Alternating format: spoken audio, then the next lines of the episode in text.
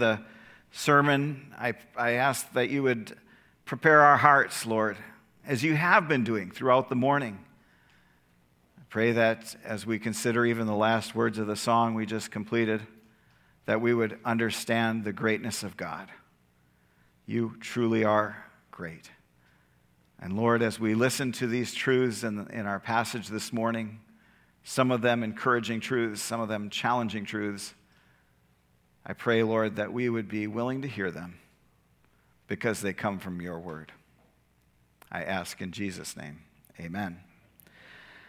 All right, the message title there is How to Fight Temptation, part one, because next week we'll be still in this passage and closing it out. Um, but as we head a little closer into to Holy Week, which is coming right up soon, we have Palm Sunday next week, we have Easter in two weeks.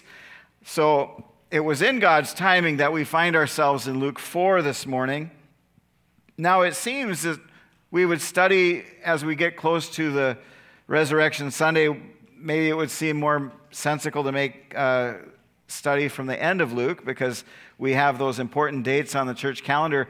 But I think we're going to find that these passages in Luke 4 that mark the beginning of the earthly ministry of Jesus are wonderful reminders that become all the richer for their correlation to those events near the end of his earthly ministry, namely the Passion Week. So, Lord willing, today and next Sunday we'll be examining the temptation of Jesus as told by Luke in chapter 4, verse 1 through 13. We'll be there in a moment. And then on Easter Sunday, we're going to find ourselves looking at how Jesus began to reveal himself to the Jews. And this began with that wonderful proclamation from the prophecy Isaiah that it has been fulfilled in your hearing, he told those who were in the synagogue. And in the aftermath of that, which was the first recorded attempt uh, to take the life of Jesus by an outraged crowd, um, because they could not accept what Jesus said about who was helped by the prophets Elijah, or Elijah and Elisha. And so we're going to get to that on Easter Sunday, and I think you'll find that it does indeed correlate with the resurrection, and uh, we'll learn much from it. This morning, we're going to focus on Jesus being led by the Spirit into the wilderness, his fast, and his temptation to turn the stones into bread. But I'm going to read the whole temptation account, though, so we have the context and also to see where we're headed next Sunday. This morning, we're going to have a, a, big idea. The big idea is that we need the Spirit and the Word to fight temptations.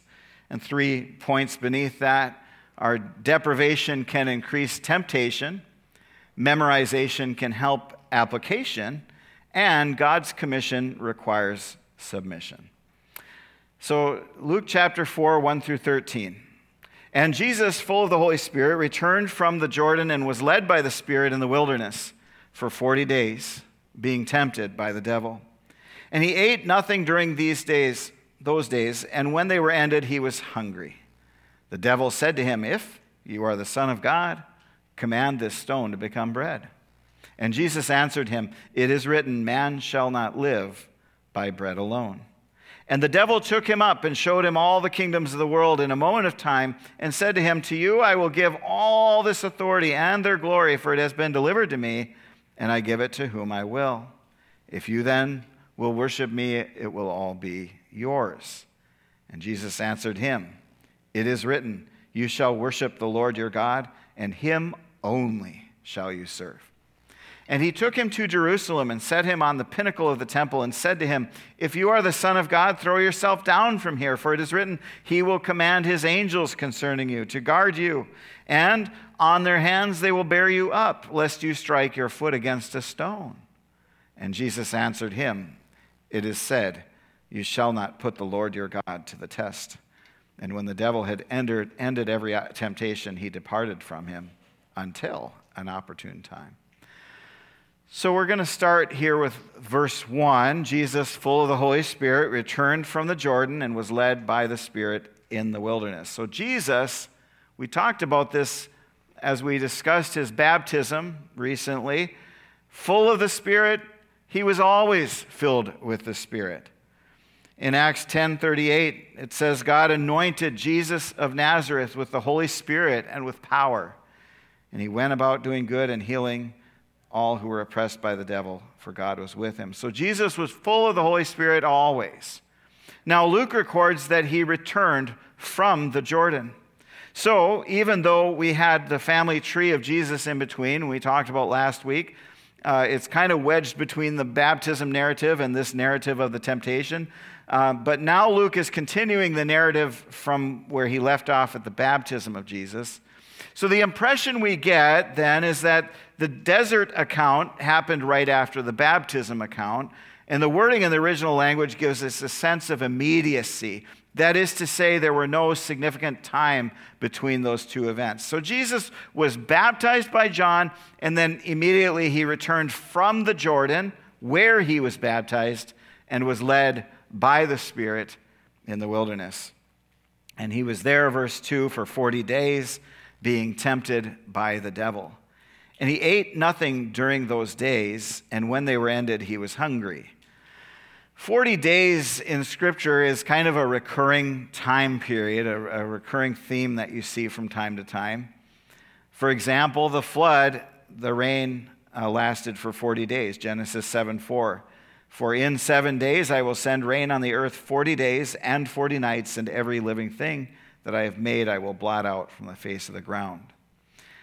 Then Moses was on the mountain for 40 days. In Exodus 24, we find that Moses went up on the mountain, and the cloud covered the mountain. The glory of the Lord dwelt on Mount Sinai, and the cloud covered it six days. And on the seventh day, he called to Moses out of the midst of the cloud. Now, the appearance of the glory of the Lord was like a devouring fire on the top of the mountain in the sight of the people of Israel. Moses entered the cloud and went up on the mountain, and Moses was on the mountain 40 days and 40 nights. When Elijah was fleeing Jezebel, he was miraculously fed for 40 days. In 1 King 19, uh, starting at verse 4, but he himself, Elijah, went a day's journey into the wilderness and came and sat down under a broom tree. And he asked that he might die, saying, It is enough. Now, O Lord, take away my life, for I am no better than my fathers. And he lay down and slept under a broom tree, and behold, an angel touched him and said to him, Arise and eat. And he looked, and behold, was at his head a cake baked on hot stones and a jar of water. I'm going to pause there for a moment because it's my mom's birthday. She's watching, and she loves cake. So here, mom, you can get by just with cake. See? So, happy birthday. And he ate and drank and lay down again. And the angel of the Lord came a second time and touched him and said, Arise and eat, for the journey is too great for you. And he rose and ate and drank and went in the strength of that food 40 days and 40 nights to Horeb, the mount of God. And another place where we see 40 days was that when Jonah preached finally in Nineveh after trying to get out of it, his warning was that Nineveh had 40 days until their destruction, which was prevented by their repentance. Jonah 3 4, Jonah began to go into the city, going a day's journey, and he called out, Yet 40 days, and Nineveh shall be overthrown. So we see this theme of 40 days often in Scripture, and we see something in each of these I mentioned that can, in some way, be considered alongside the 40 days Jesus spent in the wilderness. During the 40 days of rain, Noah and his family were preserved from destruction, protected by the God who, by his Holy Spirit, had sealed the door of the ark.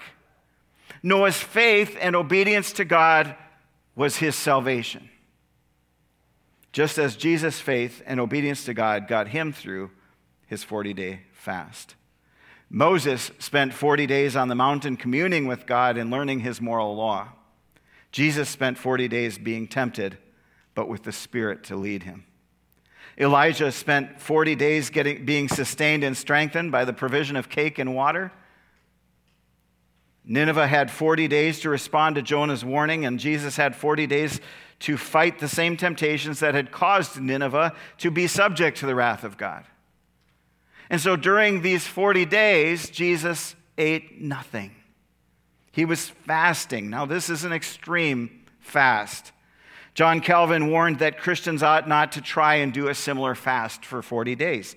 for they are not Christ. They are not filled in the same measure the, with the Spirit. We don't have the fortitude of Jesus. We don't have the prayer life of Jesus. Nor can we expect to be sustained in the same way as Jesus was, since his was a unique situation. You may recall that I have used the following words before that we should consider when we look at any passage of Scripture is it descriptive or prescriptive? Descriptive is simply telling us something that happened. There should be something we learn and are edified in every passage of Scripture, but that is not the same as saying that the thing being presented is somehow a rule for all believers. Some narratives in Scripture are simply descriptive, telling us what happened. Others are prescriptive and give us a direct application. Prescriptive means it's intended for the believer to follow it. Just as the doctor expects you to follow his prescription, some passages of Scripture point us to a rule to follow or a statute to obey, but this passage is not prescriptive. Luke is not teaching that we should make 40 day fasts a part of our religious life. For one thing, most of us would not survive it. It may be a great weight loss plan, but all of your organs and your brain itself would be failing or near failure if you were to try this. Neither are we to take a sort of word of faith approach and say, Yes, I understand the human body can't take this sort of abuse, but yet I will do it to prove my faith and my allegiance to Christ. No, I think that I agree with Calvin that to do this would be trying, kind of making a mockery of Christ's fast by attempting to somehow complete the same thing. Calvin was especially concerned with those who considered such extreme fasts and other acts of penance to have some sort of saving grace attached to them, or that one who fasts achieves some sort of extra merit before the Lord, because salvation is in faith alone, not in the keeping of Sabbaths or feasts or anything like this, as Paul attests in Colossians 2 16 and 17. Therefore, let no one pass judgment on you in questions of food or drink, or with regard to a festival, or a new moon, or a Sabbath. These are a shadow of the things to come but the substance belongs to Christ. Now, this is not to say that no one should ever fast. Perhaps there may be a time that you feel it would be helpful to undergo some type of fast to focus on prayer and Bible reading and spiritual growth. But be careful with this. It is very easy to convince ourselves that somehow the fast itself is the most important thing rather than the prayer and meditation on God's Word. And so that's what Calvin was concerned about, that people would sometimes say, I'm praying and fasting, but really they thought the fast itself was going to have some effect, short of prayer and meditation. So we need to be careful likewise. So the fast of Jesus here is descriptive, not prescriptive. However, what Luke says next is sort of obvious. He ate nothing during those days, and when they were ended, he was hungry. Well, of course he was hungry, right? But was he really hungry? People would ask sometimes, well, did Jesus really feel hunger in the same way we did because he was God and we're not? Did he somehow have a lighter sentence of hunger than the average human would after not having eaten for 40 days? Well, I think that scripture makes clear to us that Jesus suffered all of the difficult issues of the human condition, including hunger. In Hebrews, the author is making a strong point about Jesus being sufficient for us, as being superior to Moses, as one who fulfills the law, as one who helps us in weakness, and one who sympathizes with us in our weakness. And why and how can he do that? Because he suffered as he was tempted, and he was tempted as we are yet without sin. And if he was tempted as we are, then his hunger certainly was just as painful as it would have been for any other human.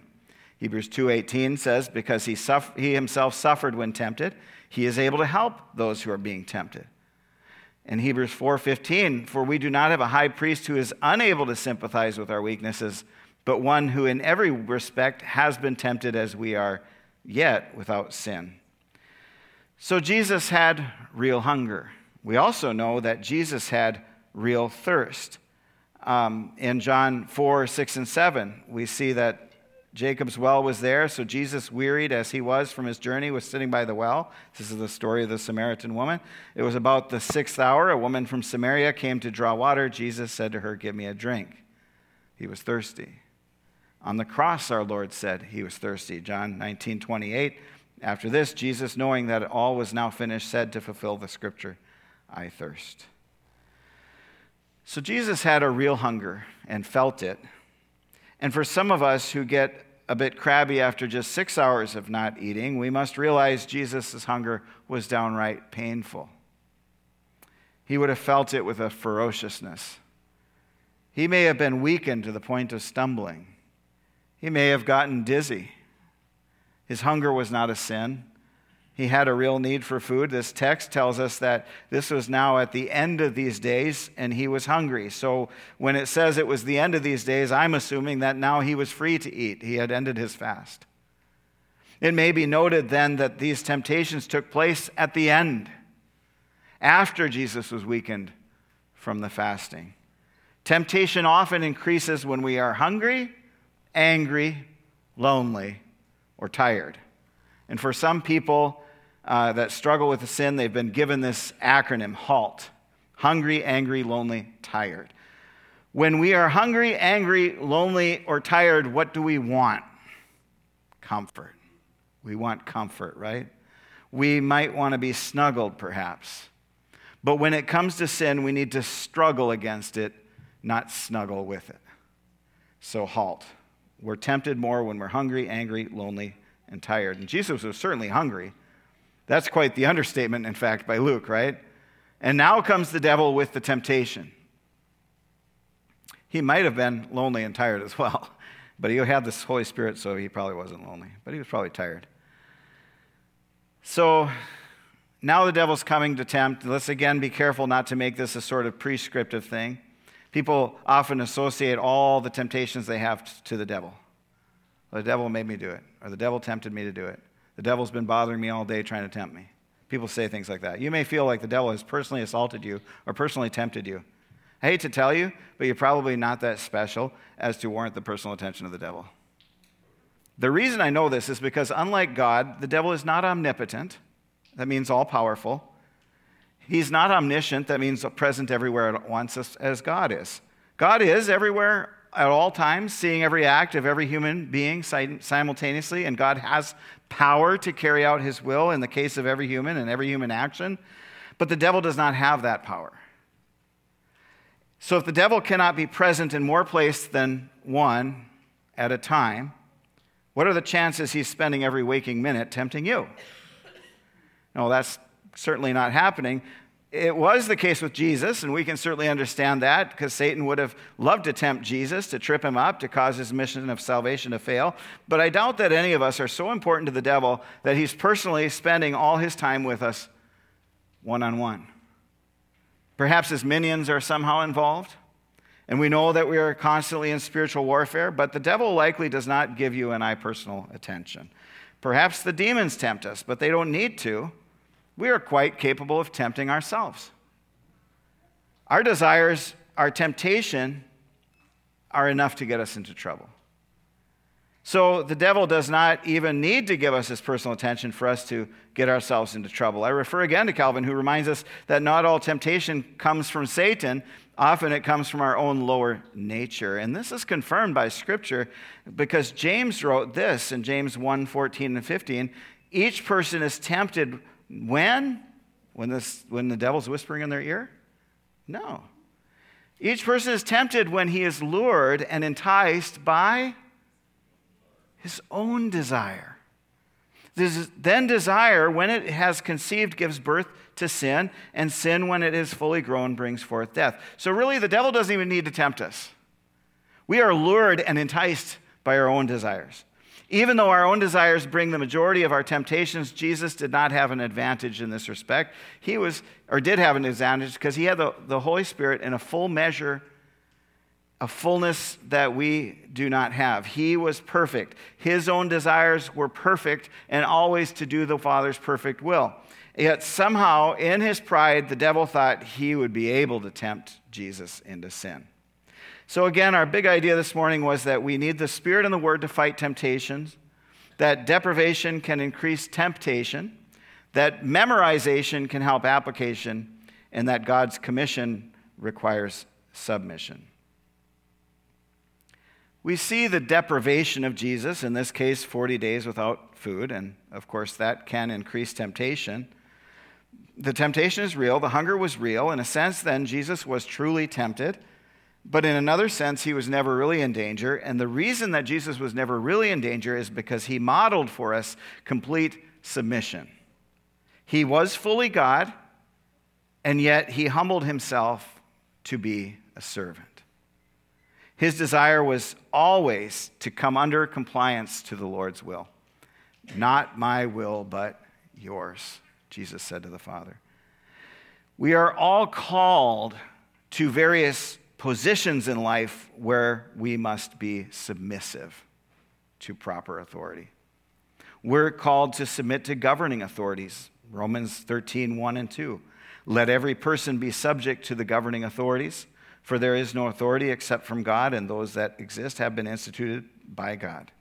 Therefore, whoever resists the authorities resists what God has appointed, and those who resist will incur judgment. So, this includes civil authorities in the government. It includes authorities over us, perhaps in work environments, authority over us in the church as well. All people in the church are to be submitted and subject to the order of authority God gave to his church. So Hebrews 13, 17 says, Obey your leaders and submit to them, for they are keeping watch over your souls as those who will have to give an account. Let them do this with joy and not with groaning, for that would be of no advantage to you. In other words, if you're constantly fighting leaders above you, it's not going to make it very joyful for them, is it? Um, it'll make them groan, though. The world will push back on these ideas. Anarchy is practically built into our society. You can't tell me what to do. You can't tell me what I am. You can't tell me to submit. And here's one that causes great controversy. 1 Corinthians 14, starting at verse 31. Paul is writing about order in the church. He says, For you can all prophesy one by one, so that all may learn and be encouraged. And the spirit of prophets are subject to prophets, for God is not a God of confusion, but of peace. As in the churches of all the saints, the women should keep silent in the churches, for they are not permitted to speak, but should be in submission, as the law also says. If there is anything they desire to learn, let them ask their husbands at home, for it is shameful for a woman to speak in church. This is talking about in the formal church worship service, by the way, not throughout the whole church, Sunday schools and stuff like that.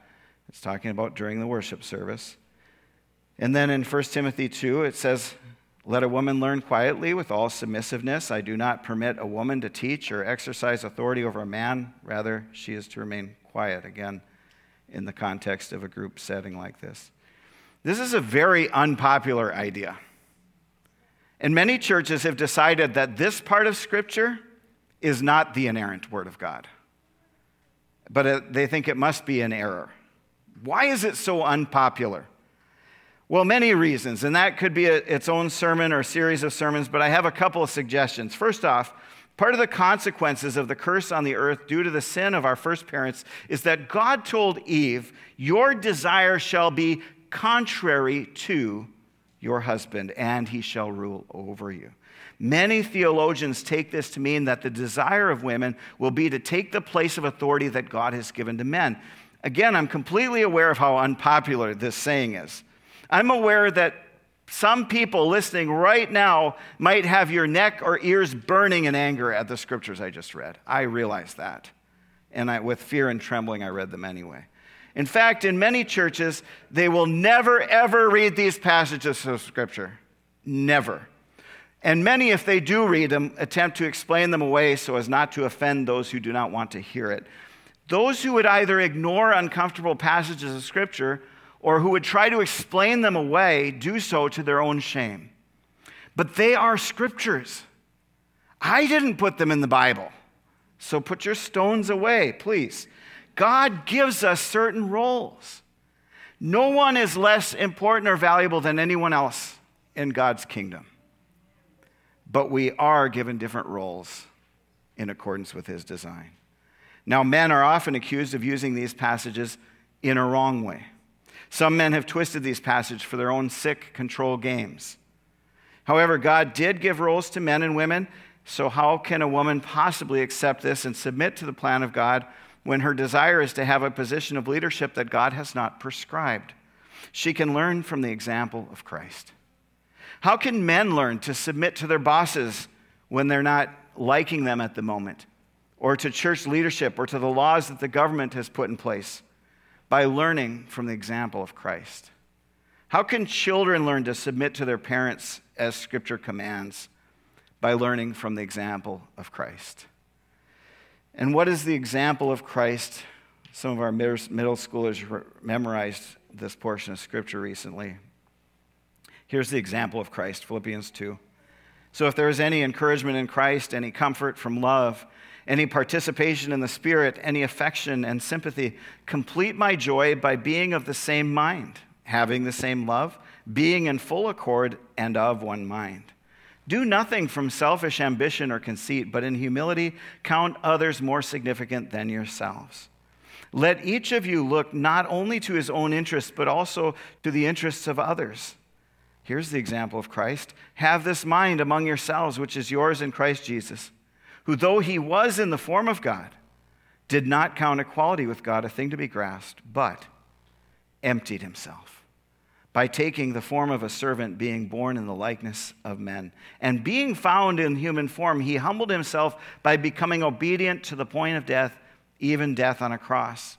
Therefore, God has highly exalted him and bestowed on him the name that is above every name, so that at the name of Jesus every knee should bow in heaven and on earth and under the earth, and every tongue confess that Jesus Christ is Lord to the glory of the Father. He did not count equality with God a thing to be grasped, but emptied himself. Jesus gave up his own will in order to demonstrate to us the humility we should have and the willingness we should have to submit to the roles God has given to each of us. We must submit to the government and our leaders unless it conflicts with God's word. We know that. We must submit to the leadership in the church. I have leadership over me. Our church has an elder board, and the church needs to submit to that leadership. Scripture also tells us that wives are to submit to their husbands.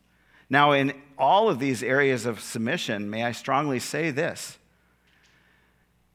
in cases of abuse, whether physical or emotional abuse, no one should be submitting to be treated like a punching bag or allow constant emotional mis- mistreatment.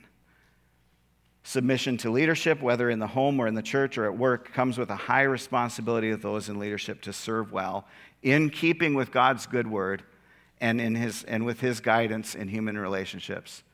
Oasis Church will never be the kind of church that tells a woman who's being hit that she should go back and submit to being hit. I will never tolerate abuse like that. To the wife, scripture says, submit to the husband, but to the husband, he says, love her like I love the church. I've asked women this before because, believe me, many women have struggled with this passage. If your husband perfectly modeled Christ likeness, would submission really be a problem? Not for a believing wife. For an unbelieving wife, no matter how good the husband is, she will never completely or joyfully or cheerfully submit because she can't. But for a believing wife, she can at least have the desire to because she can look to Christ as her example and choose to honor Jesus in her marriage. All of us fall short, in joyful submission to some extent and to different degrees. The husband has not only the responsibility to lead and care for his family, he must also model Christ. And in the church, leaders are not to lord over others, but to serve them as Christ did. Sometimes that means correcting people in a spirit of gentleness. Sometimes it means using the keys of the kingdom, that is, church discipline, to biblically restore, if possible, the backslidden. So, again, our big idea this morning was we need the Spirit and the Word to fight temptation. Deprivation can increase temptation. Memorization can help application. God's commission requires submission. Why have I spent so much time speaking of submission because it is one of the keys to understanding how Jesus fought these temptations. He was completely submitted to the will of the Father, so he would only do what the Father willed. So when the devil said in verse 3, If you are the Son of God, command this stone become bread, remember what happened right before this. At the baptism of Jesus, the Father spoke to him. We saw that when we were in Luke chapter 3 at verse 22. The Father spoke, a voice came from heaven You are my beloved Son. With you I am well pleased. Now, if the devil says, If you are the Son of God, the devil likes to question what God says, doesn't he? Did God really say? Would Jesus have been wrong to use his creative power to make bread from rocks, by the way? In and of itself, I don't think so. Later, he would multiply bread and fish. What could be wrong to do so for his own legitimate need, his own legitimate hunger? The answer is that it wasn't in his Father's will for him to do so, or else he would have. He had the absolute sense of self that was fully committed to the will of God. And now he quotes from Deuteronomy in verse 4 Jesus said to him, it is written, Man shall not live by bread alone. Now, here we must let Scripture interpret Scripture. So, what was Jesus really saying here? What was he quoting from Deuteronomy? He was quoting from a passage where Moses is reminding the people about God's guidance and provision and protection in the wilderness. Deuteronomy 8 3, He humbled you and let you hunger and fed you with manna, which you did not know, nor did your fathers know, that He might make you know that man does not live by bread alone but man lives by every word that comes from the mouth of God. The Bible Knowledge Commentary said if it was not God's will for them to live, they certainly would have died. Therefore, they did not live by bread alone. In other words, even if bread were your only food, you would only have it if it were God's will. So Jesus knew Scripture and he was full of the Spirit and he was submitted to the Father. And that's why we need the Spirit and the Word to fight our temptations because deprivation can increase temptation, memorization can help application, and God's commission requires our submission. Now, after the service, we're going to have a wonderful meal together. And as we do, let us keep in mind our church vision statement, which is Deuteronomy 6, 4 to 9, we just talked about in Sunday school. If you ever have someone say, What's the Oasis Church all about? Here it is. It's on the posters in the front, and it's up here now. Hear, O Israel, the Lord our God, the Lord is one. You shall love the Lord your God with all your heart and with all your soul and with all your might. And these words that I command you today shall be on your heart. You shall teach them diligently to your children, and shall talk of them when you sit in your house, and when you walk by the way, and when you lie down, and when you rise, and when you go to the potluck. You shall bind them as a sign on your hand, and they shall be as frontlets between your eyes. You shall write them on the doorposts of your house and on your gates. So, when you go to lunch on the tables there, I've had one of my daughters put a little piece of paper there with talking points for you and I'm just going to get some of them out of the way before you go in there. Yeah, it's been kind of dry lately. It's warm out. Um, it's springtime. Something's going on with sports. Something's going on with politics. So we've talked about that. Now let's talk about these things when we go to lunch. Okay. So let's discuss what we're learning together. Let's discuss things we're learning in D6 or from the Bible studies when some of us are studying First John or from the sermons. And as you eat together, do not let the opportunity slip by to have a discussion about these things. So here's the discussion points just to prepare you, and then they'll be on a little sheet there on your table. Um, we need the Spirit and the Word to fight temptations. Ask each other this How will you be endeavoring to better rely on the Spirit and the Word when it comes to fighting temptations? Deprivation can increase temptation, so discuss how hunger, anger, loneliness, and being tired make it more difficult for you to fight against temptation. Memorization can help application, so share a story of how the Lord brought His Word to your mind at some time and used it to bring you out of difficult times. You know, I found that most believers in the church, if you ask that question, they'll, they'll have an answer for you. They'll have an example of a time when the Lord brought the Word back to their mind to help them in a particular situation. Share those stories. And finally, God's commission requires submission. So confess to one another areas where you struggle with submission to proper authority and how you can reframe your mindset to have a, a mind like Christ's, as found in Philippians 2, which we referred to earlier. So it quieted down an awful lot towards the middle of the sermon. I realize that that's a, a topic that a lot of people are not comfortable with. It's in the Word of God. We have to grapple with it. But all of us have things we need to learn to submit to, don't we? In His Word. So, as I close with a word of prayer, I encourage you during lunch, go and discuss these things together, encourage one another in the faith, have a great time, and uh, we will see what the Lord continues to do in our midst. Okay, let's pray. Lord Jesus, thank you for your word and the example that you set for us.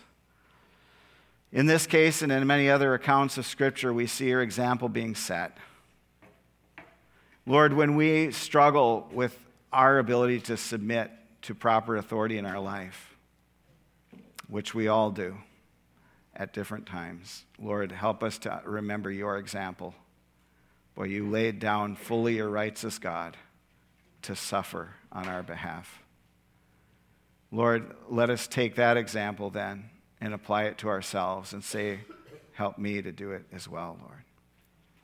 Lord, I pray that when we do that and we put ourselves in full submission to you, that that would be one of the things that helps us to battle against these temptations of life, which really do come from our own desires. Let us fight it, Lord, with an urgency. Let us fight temptation, Lord, as though it is life and death. And may you help us with your Spirit's empowerment to understand we will have the victory and we can have the victory. And may we rely entirely on you as we do our part to see that the work is accomplished. In Jesus' name, amen.